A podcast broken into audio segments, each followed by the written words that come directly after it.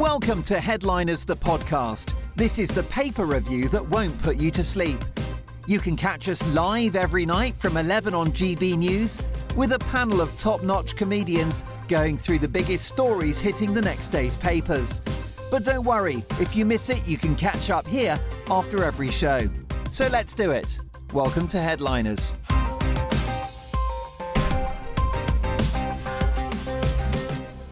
Hello and welcome to Headliners. I'm Andrew Doyle, and joining me tonight we have the pleasure of the urbane, sophisticated, and multi talented Diane Spencer. And the, well, it's Nick Dixon. How are you both? Now, look, Nick, Nick, you have made an effort, yeah. haven't you? You look very sharp today. I think it's because Diane's looking particularly sharp. Because I got dissed for wearing my black t shirt all the time, which I was wearing out of a kind of, you know, comfort. It's too cash. It's too cash for the news. It means that the, the, viewer doesn't trust your judgment. Yeah, but whatever I do, I still get insulted in the intros. Have you noticed that? Uh, That's going straight to HR. Only because you're so robust. How are you, Diane? Oh, I'm grand, thank you. I had my wedding anniversary at the weekend. Did you? I did. Am I allowed to ask how long it's been? Six glorious years. Wonderful. Still going okay? Oh my God, it's amazing. You're still in the sweet spot. It's after 10 that it starts to decline. well, you, she, could have, she, could have, meant six glorious years and like two okay ones. she could have done. She wasn't specific, to be fair. Anyway, uh, let's uh, go through tomorrow's newspaper headlines. These are the front covers. We're going to start with the Daily Mail which has Save Us from the £100 Tank of Fuel, Rishi. And this, of course, is uh, the rising fuel prices, not helped by a certain conflict overseas. Then we're going to move on to the Daily Telegraph there. Police leave 999 callers hanging. All forces but one missed targets to answer phones in 10 seconds in the wake of the pandemic. On to the Independent now. Families struggle as food prices rise up by 50%. We're going to be covering that later on, but that's more on the cost of living crisis. There's always also an image there of some of the travel misery for the thousands of people stranded at Heathrow. Not a good time to go on holiday. Then The Guardian, PM's sudden lurch to right fuels anger of Tory rebels. That's an odd one, isn't it? I would have thought the windfall tax is rather a left wing move, but never, nevertheless, we're going to be exploring that in a bit as well. On to the FT now. The Financial Times has Qualcomm seeks arm investment alongside rivals to spur neutrality. I'm going to be absolutely honest, I have no idea what that means. We're going to move on to the Times now. Getaways at risk as chaos blames on airline cuts. Ministers condemn unacceptable delays. The Sun now, Andy Carroll back on the front cover. We can't get him off it at the moment. Andy Carroll didn't score, apparently. Well, that's not what I've heard. Anyway, let's move on to the Metro. Wish we weren't here. It's half term holiday chaos with airports in meltdown. I hope you're not stuck in the middle of any of that. Those are your front covers.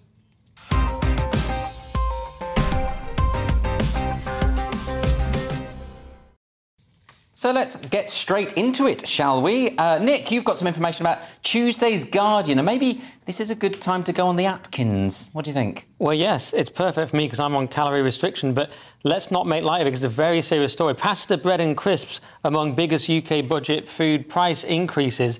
So the Office for National Statistics has worked out that these uh, basic food items are, rising far higher than the rate of inflation. So the pasta jumped uh, 50%.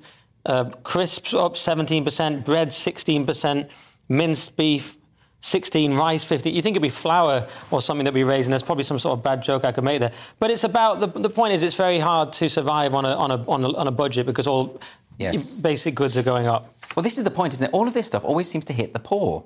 Yeah. Again and again. And, and why is it that the lowest cost goods are the ones that are subject to the highest rise? That doesn't make sense.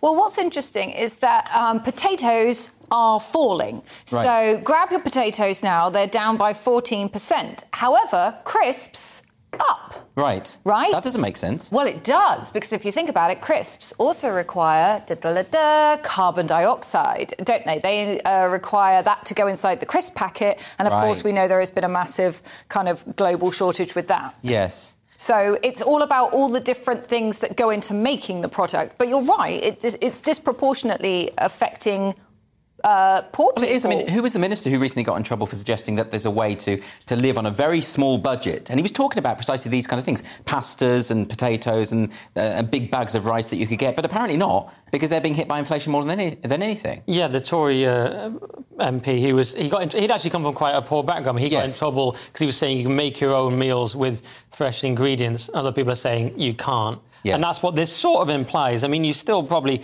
it's still probably cheaper than, than fast food, I suppose, but it's by no means cheap. Yeah, no. Is it Lee something?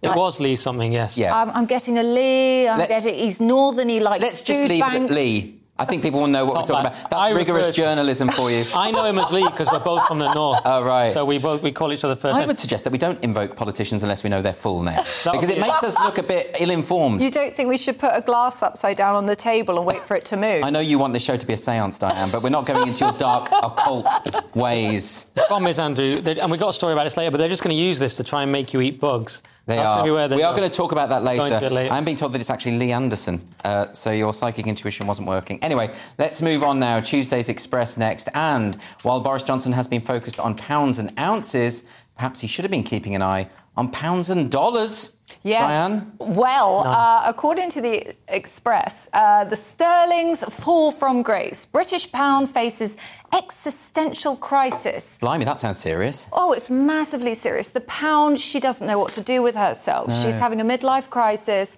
She's thinking, do I get a boob job? Do I turn up to pick up the kids from school with bunches in my hair? She's lost her mind. What's actually happening here? Well, what's happened is that we have got back one of our favourite characters from Pandemic One. We've got back Rishi lockdown version. So we've right. got lockdown Rishi. And lockdown Rishi, he just makes it rain all the time. Yes. And he's like, hey guys, 37 million billion for the budget. Woo! Well, I mean, they're saying here that the, the, the, the actually the pound is really what but they're saying it's the third worst performing global currency this year. Are you suggesting it's because that Rishi has been a bit too lax? They've been printing too much money. Well, yeah. Well, the the whole kind of crux of this article is that uh, you've got um, a discombobulation between sort of Rishi there, sort of uh, splashing the cash and yeah. making it rain, but and the Bank of England, instead of kind of coming down hard, it can't rein in the inflation because Rishi is just pumping money out there to try and compensate for all these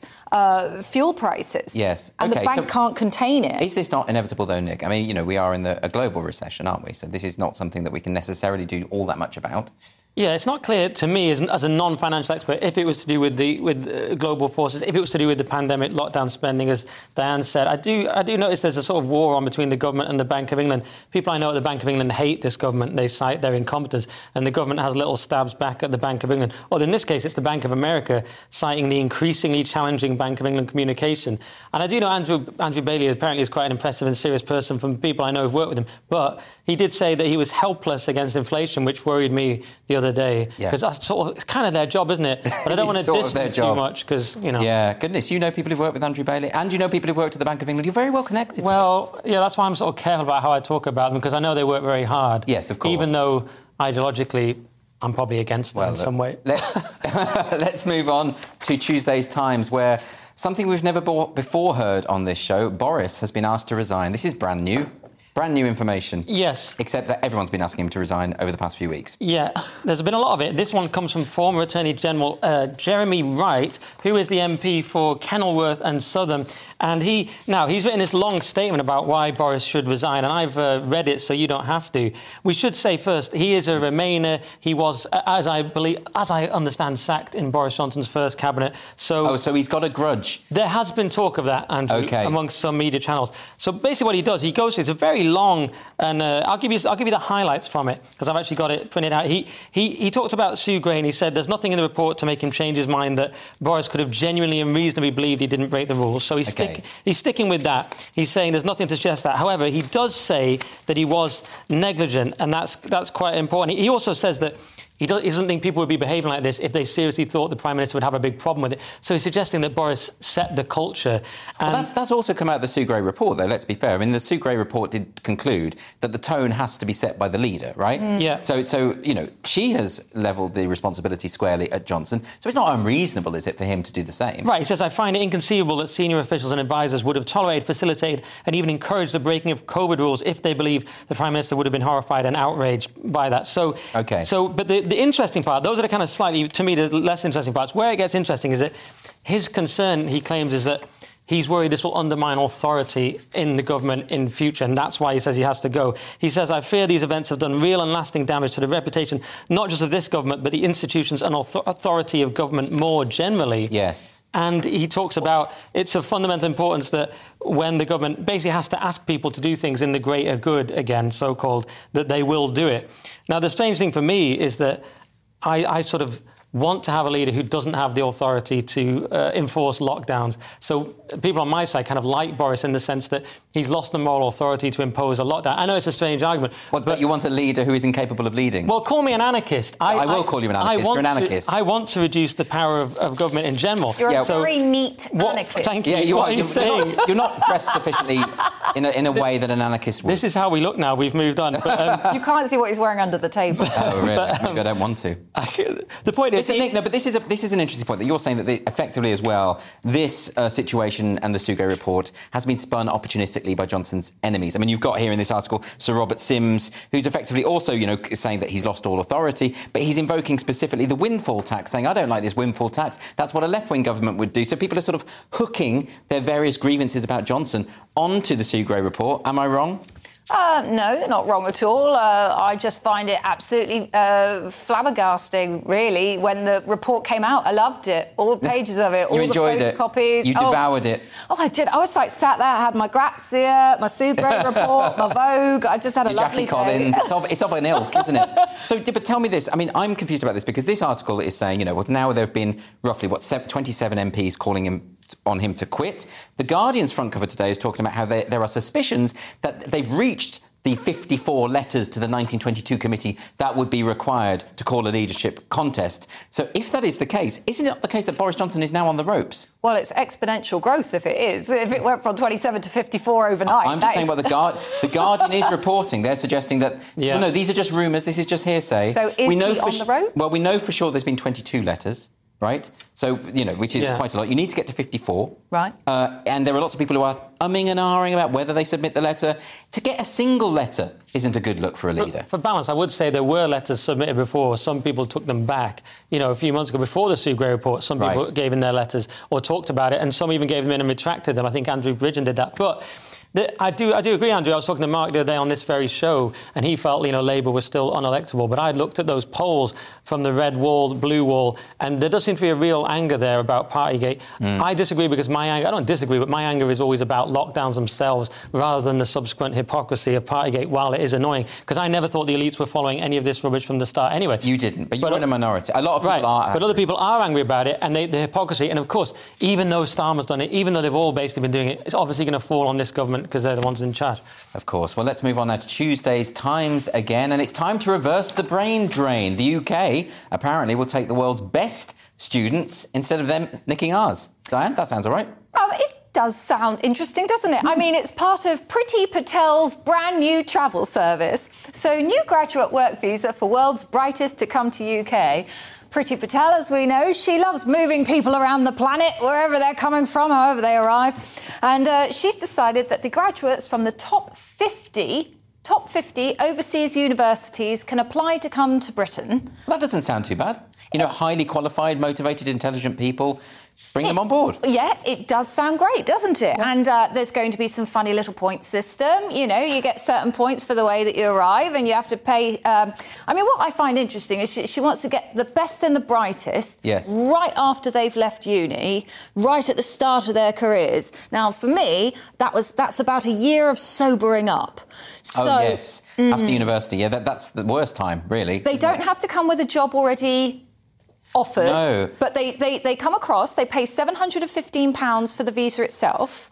And bear in mind, we're, we're quite a pricey place to live right now, especially yes. with the price of pasta going up. So you've got to be quite a wealthy student, I'd say to but, come along. But this is an interesting story insofar as, you know, when we talk about Priti Patel and her migration policy, mm-hmm. there's a lot of people who fling around accusations. You know, they, they say her policy of uh, rehousing in Rwanda is racist. People, and that word, that R word, is used all the time in, in this discussion. What's so wrong with a point system where effectively what you do is you assess uh, people who are coming in and you reward those who are the most qualified and, and, and the ones for whom who will benefit our, our economy the most? What's wrong with that? Now, I'll come to you, Diane, first, and then. Well, personally, I don't think that there's anything wrong with that because I myself have been uh, in a point system before because I emigrated to New Zealand. Right. So I had to prove to them that I was worthy enough to stay. And you went I to was, New Zealand? I yeah, I lived there for four years. Oh, voluntarily? I, That's when you were still well, allowed in, Andrew. I didn't know about this. Oh yes, yes. Okay, uh, okay. And so you had to go through a point system. Did they have a similar point system to Australia? Uh, yes, yes. And uh, even some of my qualifications weren't recognised. Ah. So um, I think it's just quite interesting because it means there's more sort of bribery factors for the people who make these lists. Right. So you have to get on like the Times Higher Education World University list. So I think the people who write that list are going to be taken to some pretty fancy yes. lunches and things like that. I mean, isn't this Nick? You know, mm. a lot of people accuse Priti Patel of racism, even though she's from a, a, Ugandan Indian family, and here clearly she's inviting people in from abroad. It, it becomes a very shallow accusation, ultimately, doesn't it? Uh, the racism thing is too silly for me to even address. It's nonsense. I, I, I do find it more interesting the brain drain element, the ethical question that actually Diane Abbott raised of if you're taking the best people from developing countries, is there an ethical question there? In terms of purely in terms of our interests, I see nothing wrong with the point system. My only criticism of this is you'll get a two-year work visa with a bachelor or master's, mm. and if you have a PhD, you'll get a three-year visa. But my question is, what are these PhDs in? Because some are, uh, some PhDs are, more um, useful than others. What was your PhD in, Andrew, for example? English Renaissance poetry. What are you saying? Is that, is, that, is that not valuable? No, no, you've made this country country, You've made it sound good, but I wanted to know the full title. You wanted to know the full title yeah, of my doctorate yeah. thesis? Because when you told me it last time, it was, it was uh, Outsider Epistemology, Discourses of Homophilia in the work of William Shakespeare, Sir Philip Sidney and Richard Barnfield. So with that, you would get a three-year visa. Now it's up How to the viewers. How do you think I got this job? When they were advertising for this job, they wanted an expert in Renaissance poetry. What do you think? Exactly. So are you a doctor? Well, technically, but Dr. I don't use Doyle. the title. If you want me to start demanding that you call me Dr. Doyle, we'll do that. He does but I think me. that's humiliating. So let's Is not. there a doctor in the studio? yes, I'm always nervous about that though. Because if someone a calls a doctor, one. I can just help you scan a sonnet. I can't right. help you with if you have a heart attack. Yeah, you can like check their iambic pentameter, I, but I not can their do that. heart rate. I know my scansion. Look, the, the, thing about this is, though, you know, it is a good thing in a sense to bring the best people over, isn't it? I mean, let's just be fair. That's a good. That's a good thing, right? It is a good thing, and it's it's a great thing to open the country to opportunities, and they can come over, and then they can actually transfer their visa into something more long term yes. if they choose to stay. Yeah, absolutely. But what's your view and, on draining people, the brain drain, Andy? Because you're a big lefty. What's, what's your view on taking them from other countries? Well, no, it's not about taking people from other countries. It's about giving people the opportunity to come here if they want to come here. And your fear that they're going to come over here and do sort of frivolous degrees in dance theory or anything like that isn't founded because those are kind of very upper middle class uh, bourgeois yes. local right. theories. I these mean, will be engineers you know, and these, stuff. These are, these are people who... They won't be like you. They won't be like me. so Tuesday's Guardian have more on the fallout from Saturday's Champions League final. Sounds like the French government are backtracking on whose fault it was. Nick, you have like, these. Yes, it can't be the French's fault. So fake tickets on industrial scale. We like to blame them, though, don't we? well, it's, it's going to be a lot of fun in this piece now. I'm going to do that right now. But they're blaming fake tickets on an industrial scale. So France is, uh, the Interior Minister is saying he regrets the disorganised welcome, which is sort of what you give Jehovah's Witnesses at your door. It's a disorganised welcome. 70% uh, roughly of the tickets presented by Liverpool fans were fake. Some of them apparently just had football ticket written in crayon. Uh, that's that's not true. I added that. Okay. Uh, for for Bants, but it's, it's it is interesting that um, it, it doesn't it, it all ninety percent of the Real Madrid fans got into their seat on time, whereas fifty percent of Liverpool fans didn't, and it is a bit dodgy. It doesn't help towards Liverpool's victim mentality that they already have. That actually they were treated quite badly here. You know what I mean? Because they, they always have a bit of a victim mentality anyway. It's a bit like me finding out Andrew Doyle actually is plotting against me. You know, it, it's the last thing you want. So so this was yeah. So basically, it was a complete mess, and I love this bit. And I'm only joking, Liverpool. I love the people of Liverpool.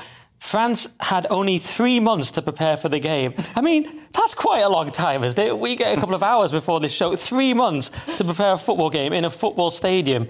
I mean, that's not. They could easily lose a war in that time, the French. Do you know what I mean? That's, yeah. that's a long time. What do you think about this, Diane? Any I think this is thoughts? horrendous mismanagement mm. by the French police. The way that they blockaded the concourse, the reason why those places are designed with massive, huge concourses is to deal with the number of fans. The rail strike didn't help. The French have seriously messed this up. They're blaming the Liverpool fans. And the way that they fired tear gas, tear gas into the Liverpool fans to maintain the impermeability of the stadium, the stadium which had already been breached, is just appalling. They went in there looking for a fight. It's always so extreme. That is terrible, football, that bit. I missed that bit. Do you know why it is? Yeah. It's because of the shape of the ball.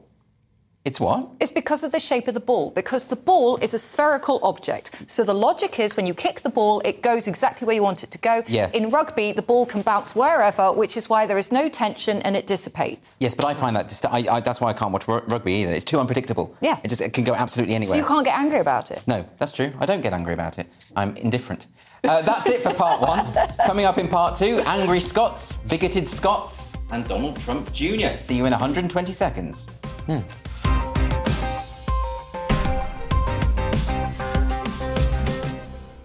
Welcome back to Headliners with me, Andrew Doyle, and Diane Spencer and Nick Dixon. Let's get straight into it. And Diane, the Express, reporting that not everyone wants to party this Jubilee weekend. Who specifically might they be talking about there? They're talking about our friends who live up north, up, up, up, up north in the attic. Don't give an F about Jubilee, calls for Scottish Republic grow ahead of bank holiday. Yes, I mean, there's a lot of tweets that have been quoted in this article of people showing how little they care about the Jubilee by endlessly tweeting about it. There's a lot of that, isn't there?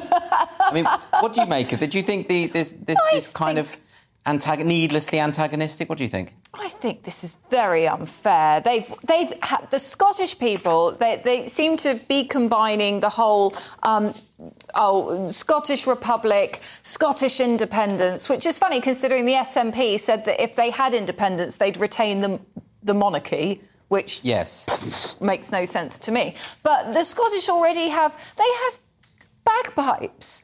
They have ceremony. They have kilts of many colours. We have one flag which we just want to put everywhere because I'm not including Cornwall and their wish to secede. And it's just so fun to have flags everywhere and celebrate Do something. you share this, Nick? You're part Scottish, aren't you? For no, the I- purposes of this section. just, just so we can say we've got balance. Well, I have Scottish cousins, and I'm from, I'm from the border, Cumbria, obviously. So I'd have probably been historically fighting them in sort of bloody battles. But anyway, this is um, You wouldn't. this. I totes, I totes would. This is why you haven't seen my deadlift. This is why England should secede. I mean, as Peter Hitchens said, they're always blaming us. Everyone hates us for being the best. I suffer this in my daily life, but England. They hate us. I mean, I didn't care about the Jubilee until this story. Now I massively care about it in defence of the realm oh. because this this idea. Someone, Nick someone- Dixon, Defender of the Realm. Thank you. I think that should be your title. Thank you. Someone's tweeted here, like, the more I'm reminded of how many people can barely feed, clothe, or warm themselves, the more I think Scottish Republic is the best future. I mean, but you get they get all their money from us anyway, so that doesn't even add up. We economically Well, let's keep Scotland afloat. Let's continue with this theme and go to Tuesday's Telegraph now, which reports that the most persecuted group of people ever are finally going to receive protection. This is the English, well, according to this article. But this is the, the uh, Anglophobia, right? Anglophobia in Scotland is on the rise. Can this be right? Exactly. Anglophobia banned on the new Scottish Independence Code of Conduct. This comes from Stewart Hosie, the senior uh, SNP MP, and he suggested that uh, you shouldn't be allowed to speak ill of England, of the English, amid fears Anglophobia could wreck their dreams of separation. So what this is, they're not doing it for, Yeah. for, for genuine reasons. It's pretending to not hate the English to get a better chance of separating from us. It's kind of like when the archetypal uh, woman in a movie pretends to suddenly be really into the bad guy so she can get away. So this is just subterfuge. I mean, isn't Anglophobia sort of at the heart of the movement? I mean, and isn't it, you know, is Anglophobia really a thing? Is it hatred of the English? Isn't it a bit more light-hearted than that? No. It Really? not? Have you not been up? I remember being up in. I mean, I don't want to diss the Scots. As I said, I've got Scottish family. I remember being up in the uh, Stand Comedy Club during the height of the kind of referendum time. that- Yes. And it was it was edgy. If you, you didn't want to say anything too English, really? you didn't even really want to open your mouth and come out as all English because Yeah. it was a genuine menace. See, this is funny. So I remember being in Wales once and looking through a bargain, bargain basement uh, video. D- this is back in the day, videos, actual VHS. And one of the videos was a video of Welsh rugby victories against the English. It was a compilation of the best bits when Wales had trounced England. And I thought, that's quite funny. that's quite sweet. but and not to them. That's serious but to them. That didn't strike me as serious. That struck me as endearing and quite nice. Is it not the similar kind of rivalry? No, Diane, you don't agree. Really not, because uh, just like Nick was, when, at the height of the referendum, I was also in Scotland, and there were points where I was stood at a bus stop, and everybody was talking about it all the time. Yes. And the way that I look, I just shut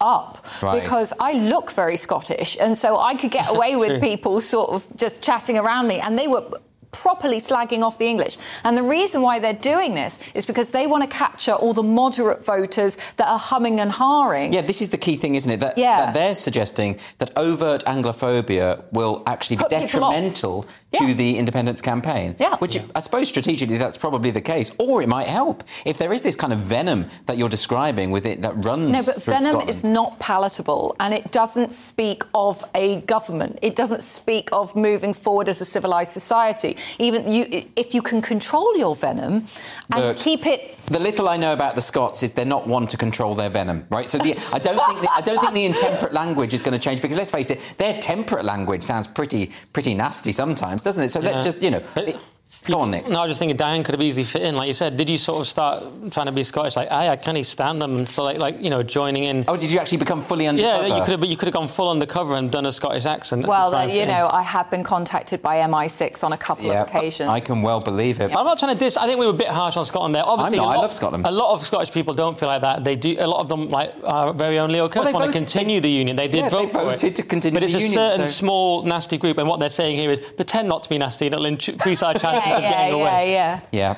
Okay, well, let's move on to the Sun now. This is a rather sad story, unfortunately, about the football legend Andy Goram. Are you a fan, Diane? Um, well. Of no, football? I am a fan of football, but not a Rangers fan. Okay. But I can still appreciate what has happened here. Yeah. So, Rangers legend Andy Goram has six months left to live after a devastated cancer diagnosis. No, diagnosis. So what has happened is that um, the gentleman in question discovered that he had problems uh, swallowing, he had problems eating food. Yes. And what I find sort of endearing about this story is we all know uh, somebody who is elderly, who we love very much, who is stubborn. And you say, look, if you're having this trouble, go to the doctor. And yes. they go, no, I'll be fine. I'll just walk it off. It's just my leg that's dropped off. It's all right. It's fine. And you go, no, I think it's a bit more serious than yes, that. Yes, of course. Uh, but when he finally did go, uh, he um, he had been through a terrible time. Like it took him two weeks to see his GP. Mm. Um, and then he'd lost four. He'd also lost four stone in four. Yes, weeks. he was clearly ill. I mean, the, the, clearly very the, ill. The key thing about this, of course, is he has said he wants to forego chemotherapy treatment because he would rather have the quality of life rather than the extra 12 weeks that they estimated yes. would give him. So, Nick, do you have any reflections on no, that? No, just, just I remember Andy Goram as a kid watching football, and it's just very, very sad. That's all yeah. I've got. Well, he, yeah, he was diagnosed with esophageal cancer, yes. and now he's, but he, I just hope he lives his life to the fullest that he can for the next six months, because yeah. he might as well. Absolutely. To the mm. Times now, and it turns out nuclear waste might not actually be so wasteful after all, right, Nick? Yeah, well, it's, it's related to because it's nuclear waste could be used to target cancer cells. So uh, from power stations like Sizewell in Suffolk, and it's this thing they've got called lead 212 that can be used as a targeted alpha therapy. So apparently the issue is the issue is that it can't decay too quickly. So you've got to have a balance between uh, if, it, if if the radioactivity if it, if it fades too sl- quickly, mm. you can't get it to be useful because it's already worn off. But if right. it's too slowly, it leaves a radioactive dose in the patient's body for too long. Now apparently this lead 212 hit what they're calling the sweet spot in between the two, and this is this is from uh, I just want to get his name right because it's very important. Hannigan, uh, Mr. Hannigan, because I can't find his first name. You wanted to get it right, so you went. Yes, so I went with I went with his uh, surname.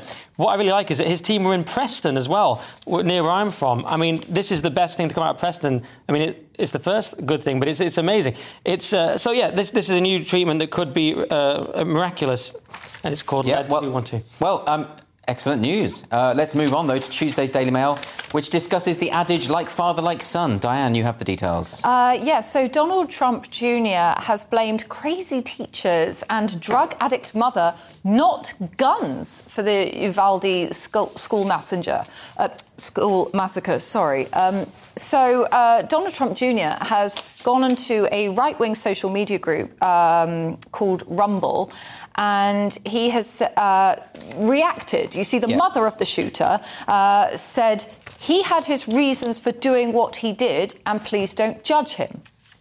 Yes. So, I, I mean, I, I, would suggest she's, you know, obviously she's grieving and she's she's got a vested interest in equally this. Equally in trauma. Yes, yes. yes. Um, you know, I mean, to find out that your son could be capable of such evil and as well, and shot his grandmother in the face, yeah. and he's killed all these children. It It, I mean, it's, un, it's, un, it's, unfathomable, actually, yes. isn't it? So, so her reaction, we wouldn't expect a sensible, level-headed reaction from her at the moment. But it's interesting, isn't it, that, that, that Trump, like so many others, I mean, whenever we have these shootings, people are always desperately trying to find someone to blame other than the person who did it, right? So we get this time and again, like with Christchurch, you had the massacre in Christchurch, and people were saying it was because of Chelsea Clinton or it was because of Jordan Peterson's book, or you know, we had the similar thing um, with the, the Anders Breivik, and people saying it was because of Jeremy Clarkson was mentioned in. You know what I mean? Why, why mm-hmm. can't we focus on you know the people who did this? I mean, Donald Trump's blaming guns.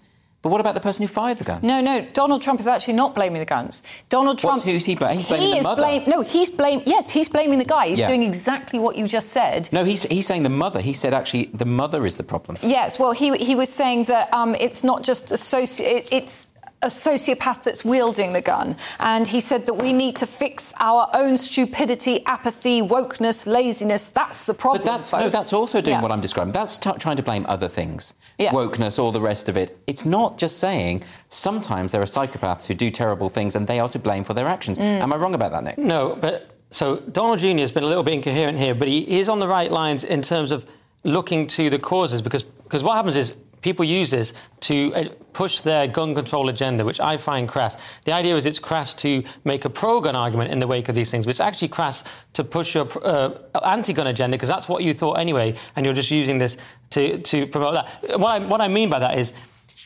we have to look to the other factors. They nearly always lack father figures, these kids.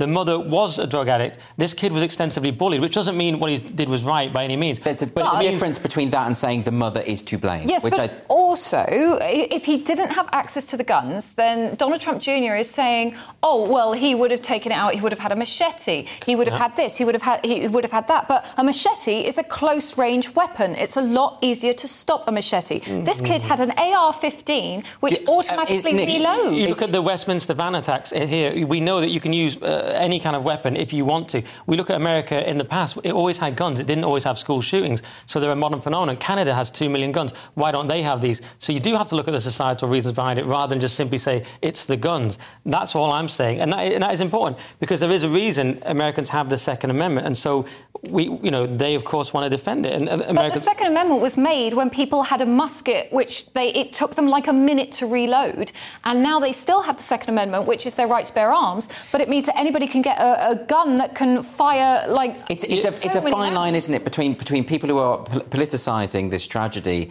and weaponising in order to push an agenda, and those who want to actually analyse and consider the circumstances and what we can do to prevent it in the future. Yeah. It's, it is difficult. Yeah, can I just say we don't know what the founding fathers had in mind. They were very smart people. They surely assumed technology would increase. But can I also just say, once you get rid of the guns, all that happens is you don't get rid of them. You just criminals will still have them. The government still has them, and celebrities still have them to use for things like security. So all that happens is you're taking away guns from ordinary people. Let's say a woman needs to defend herself but she doesn't have a gun anymore because you've given you, have said no, no more guns for you. But criminals will still have them, and celebrities who talk about gun control will still have bouncers with guns hanging around. It was you know private security. But when you say there's a problem when teenagers, school children can get hold of guns, right? saying that's a problem. It's not ideal. You need background checks. Yeah, perhaps there should be an age limit. I don't know enough about the, the age limits. There should be mental health checks and so on. But I just don't think it works. We always have this outcry. We don't understand it in Europe, and we, and we always go, well, we should ban all the guns. But it's just not that simple. Okay, well, we've run out of time there. That's the end of part two. Join us for the final section where we discuss kids eating bugs, a woman whose new partner is an aeroplane, I'm not kidding, and we learn some beauty secrets from the Queen. See you in a minute.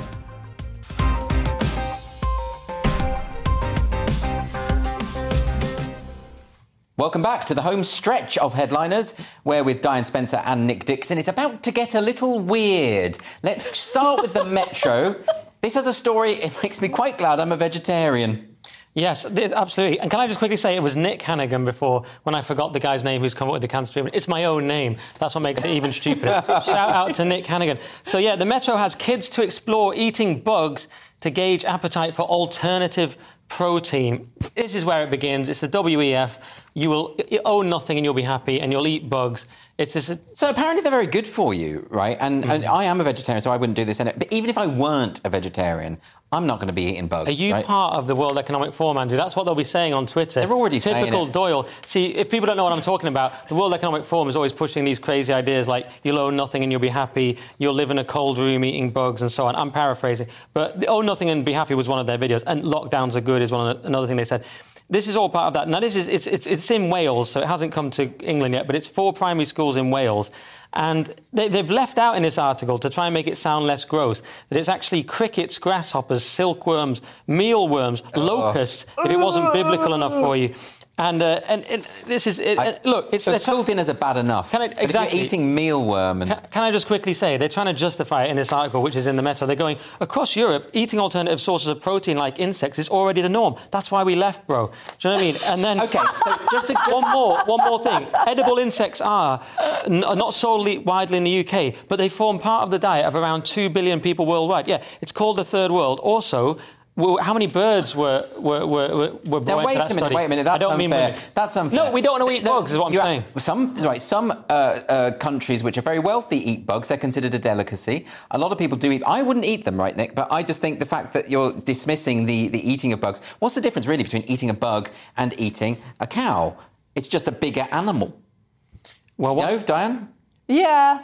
I mean, uh, I mean, uh, I mean, kids as well. I think it's kind of funny that they're making kids do it. They're supposed they're to. They're experimenting like, on kids first. They are. They're supposed to read the hungry caterpillar, not eat it. Thank you. Do you know what though? I mean, I, I don't think it's that bad. I wouldn't personally do it, but I, I think other people should because it's, probably, it's because it's probably it's probably be better for the world. It's good for the environment. It's good for individuals. I wouldn't do it but I think they should do it. And also, by the way, apparently, according to this article, we're always doing we're doing it anyway. Don't, uh, don't. Yeah, no, wait, I'm going to say it. I'm going to say it. La, In every la, la, 100 gram bar of chocolate, no. there are at least 30 pieces of insect already. You're already eating it. That's the propaganda. Andrew, you're talking about a choice. What's going to happen, though, is you won't have the choice. You'll start off, oh, there's an option. Oh, do you want a grasshopper? It's just an option. We're just feeding it to your kids. Nothing sinister. A few years down the line, you won't be allowed steak. I know you're a vegetarian anyway, but you won't be allowed meat. All you'll be allowed is a grasshopper or Bill Gates' synthetic meat. So, Nick Dixon there with his usual conspiratorial flair. Let's move on to Tuesday's Times with the sad news that the great British tradition of children trying to sneak into 15 films looks like it's going to come to an end. Diane, I'm gutted about this because, you know, when I was 15, my first 15 was Terminator 2, and I got in at the age of 11 or 12, and I was. It, it was wonderful. Yes! Not going to happen now, apparently. Which is really sad. Yeah. And like so, Terminator 2 is an, an epic film because it has uh, Sarah Connor in it. It does. And yeah. she was one of my heroines growing up. So I'm so pleased. And ironically, it's about time travel. You travelled for about seven years to get in. I did indeed. Ah, very yeah, good. Very good. Let's, so, let's talk about the headline. Let's talk about the story. So, cinemas are using an app to check children are really old enough, uh, and it's to stop them sneaking into X-rated movies. I mean, I'm not sure how many X-rated movies. We don't do that. We haven't done that since the 80s, have no, we? No, I don't think the so. I mean, thing. If children are sneaking into sort of, isn't that an explicit film, an X-rated? Well, film? I mean, it might be things like horror films. I mean, I, I remember also sneaking into Natural Born Killers, the Oliver Stone film, oh before word. I was 18. And well, it's curiosity, isn't it's, it? It's and you want good, to yeah. see something thrilling and exciting, but so basically, this is um, rather than using a disguise or, or, like you know, you know how they sort of use a stick sometimes, and they go if you if you're not taller than the stick, yes, you can't get in. No, that's a fairground ride, isn't it? Normally. Uh, no, they do it on all sorts They've of things. They do it on a grid walk uh, when you go to the BTCC. So the technology is being tested uh, by the Home Office uh, initially. Um, there's a special app called Yoti or Yoti, and it's to prevent children from buying alcohol in the supermarkets. Um, now, that makes more sense to me, but th- this is a kind of harmless transgression. Are we, Nick, are we not just taking the fun out of childhood here? Of course we are. You should be allowed to sneak into a movie, but also, again, I hate to be accused of, I'm going to get conspiracy, conspiracy theories again. That's but your thing. It says the government has also approved the use of the digital ID to enable young people to access and withdraw money from their child trust funds when they're 18. I mean, how convenient. It's just like the bugs. It's getting kids used to digital ID, cashless society, eating bugs. Is that not just the advance of technology? Well, that's what your cronies at the WEF will say, yeah. Klaus Schwab. Uh, yeah, I owe him a phone call, actually. anyway, Tuesday's Daily Mail proves that if anyone wants to buy my book and not read it, it's still it's it'll still make you a better person. Now, I think this is a really interesting article, Nick. Do you want to tell us it what's happening? Very much is, Andrew. That's why it's on our interesting show. It's Are You Guilty of Tsundoku, the Japanese term for buying books and never reading them? Now, as you all know, Andrew Schopenhauer famously said buying books would be a good thing if one could also buy the time to read them, which is a wonderful quote, but you, you can't. So lots of people are just buying the books either to have on their shelves in a kind of annoying aesthetic thing, or they intend to read them, they believe they're going to read them, and then they don't, basically. Isn't this due to the rise of Zoom, though? And so pe- people curate their backgrounds on They Zoom. do. Mm-hmm. And um, my dad even won a golf trophy at his local golf club, and my mum pu- purposefully put it on the bookshelf. And she said, Well, this is what they all do on the Zoom." Yeah, gotta- th- there was even a Twitter account that was mocking celebrities for whenever they were having these Zoom interviews on TV. They were they had these books, all these books in the background which they probably hadn't read. But I actually think it's really good. I think I think this is an interesting thing because I I don't buy a book unless I know I'm going to read it. And if I have a book on my shelf for too long and I haven't read it, I get rid of it. I just don't. I, I think it's. But on the other hand, it's very good to have lots of books in the house. It's very good for kids because children explore and they they, they find ideas that way. And I think that's wonderful. And I do think aesthetically, a room full of books looks great. It's also very good for bookshops. I used to work in the Great Foyles bookshop and other bookshops, and it, it's great because we'll keep them in business. But I do, you know, I've actually read too many books. I'm the opposite. I've read all my books. I've read too many. It was a bit of a waste of time. The only thing is, it's, it's meant my vocabulary is the goodest of everyone I know. But Yeah. other than that, That's it- why you're quoting Schopenhauer on Exactly. It, it, I, I've- don't, I sometimes wonder. I've read so many, so many fiction books. Was it a waste of time? I'm not totally sure. You've probably read quite a few books. I've read a few books. What are you reading at the moment? Uh, no, I've stopped. Now I've stopped reading. You've stopped reading? I just read. I just read news articles for shows like this. I watch YouTube, and I've completely stopped reading. I listen to Audible. I can't even read anymore. I just listen to Audible. Well, that's not good, is it? That's, that's No. I think that's de- devolution. but I've read them all already. No, I, I don't think it's such a bad thing. I have my, my bookshelf is all ordered in terms of category. So I have all my screenwriting books. I have all my um, social science books. I have like I have a lot of. Um, This doesn't surprise me that your bookshelf is like really nerdily organised. Mine's the same. Mine's the same. No, it's not that much of a surprise. Look, we must move on. Art historians have debated for centuries why the Mona Lisa is smiling. The Telegraph has a story that it might be because she likes cake. What do you think, Diane? So the Mona Lisa has survived a cake attack by an environmental activist disguised as a granny. This is becoming so common, this kind of attack. It's out of control. It's ridiculous. It's such a trend. So um, this uh, person pretended to be disabled, wearing a black wig and a, a granny, and of course the Mona Lisa. Right, this protest was apparently about. Um, oh gosh, Well, about the state of the planet. Yes. it's a very incoherent. It's like a Lady Gaga version of a protest. Yeah. And this person, um, um, he went and basically stood up and threw a lump of cake at the Mona Lisa, which thankfully was behind a glass screen, and Yeah. he started sprinkling rose petals everywhere. I hear next week he's going to throw jelly at the pyramids.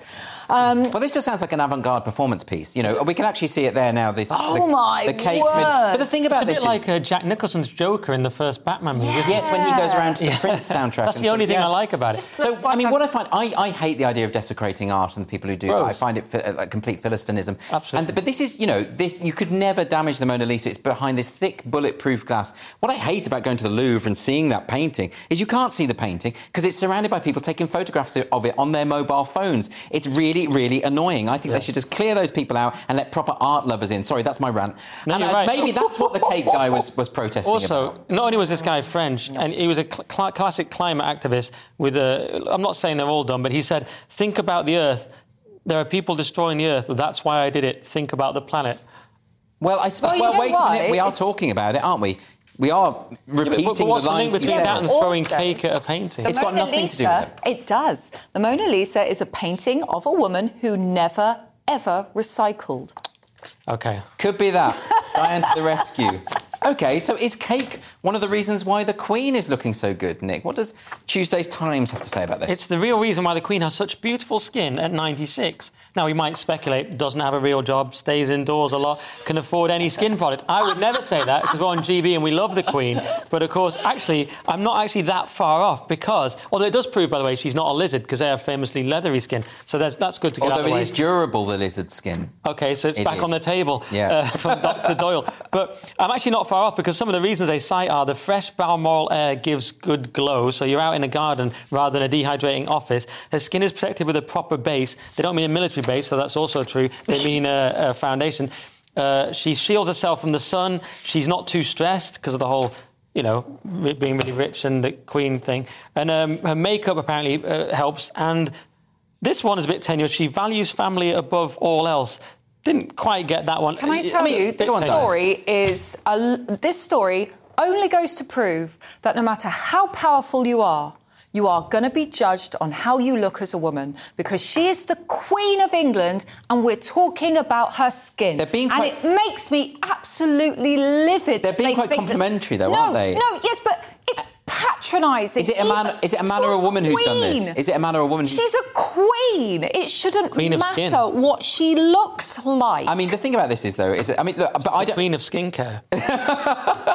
I don't know if it, no, you're right. You're absolutely right. It doesn't matter what she looks like. I agree with you. Do you know what? A couple of years ago, if she was the wrong queen, her head would have been in a basket. Oh, she makes this basket So look isn't so it better young now? and fresh. Does my basket make me look fat? I mean, this Don't, is you a, think- don't you think that's an improvement, this though, is a better scenario. But isn't it just you know? Isn't it just like? Oh, is anyone surprised that very very wealthy people look good? I'm not surprised at all. No. Anyway, let's move on now to a story about Frank Skinner in Tuesday's Times. So this is fun. So um, and this is so Frank Skinner said I was a racist, sexist, homophobe. Frank Skinner tells Festival. I said that twice because I don't want anybody cutting that out. No. And making it sound like I'm Also, saying he that. specifically said the past tense. He was. He was. when he was when he was growing up in the 60s and 70s in the West Midlands. Well, I'd be surprised if he wasn't. You know, this is like times have changed. You know, th- is that not right? We've moved on. People Yeah. no longer use casually homophobic language. Wh- which is good. And uh, this was said at the uh, Hay Festival, and um, I think it was because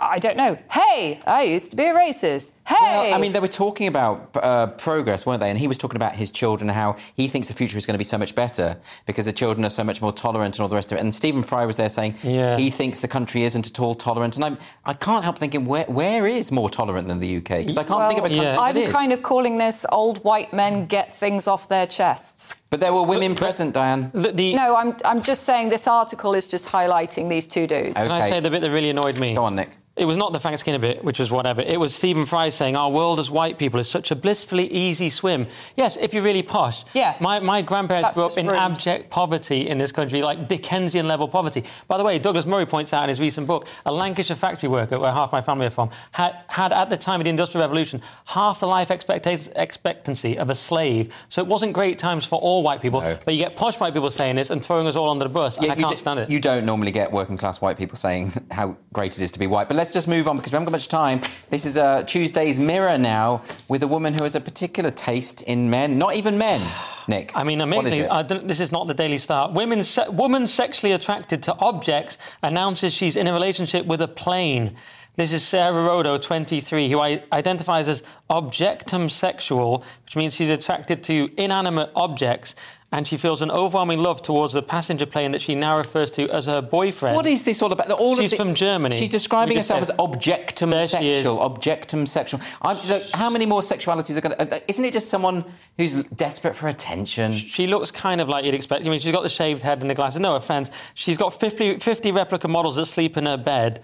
And They she don't wants sleep. To, she They're wants to marry objects. it. She wants to marry the plane, but German law won't allow it. She says, My plane is called Dicky, and he takes up almost my entire bed. Can't comment me on that within broadcast regulations. No, you but, can't. But that's what. But, I and Who she, I love this. She, she's though? also had two relationships with men, but she switched to play. How bad were these men that she switched to model planes? Diane, who cares? If you want to sleep in with a model plane in your bed, who cares? Why is that newsworthy? I don't care what you do. I uh, don't care, and I'm glad it's not legal for her to marry an object. Yep. You do care a Well bit. said, well said. We quickly have time for Tuesday's mail on why you should always check your partner's pockets, Diane.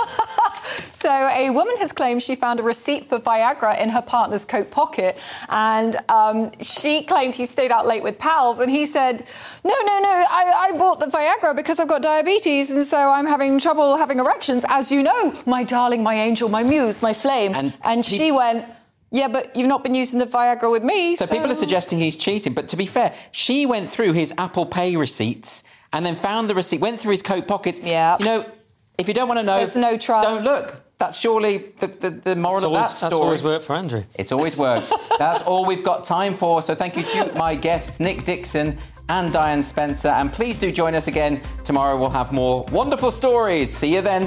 Farewell. Thanks for listening to Headliners, the podcast. Don't forget to subscribe so you'll never miss an episode again. And if you enjoyed it, leave me a nice comment. Speak to you at the same time tomorrow for the paper review that's never boring.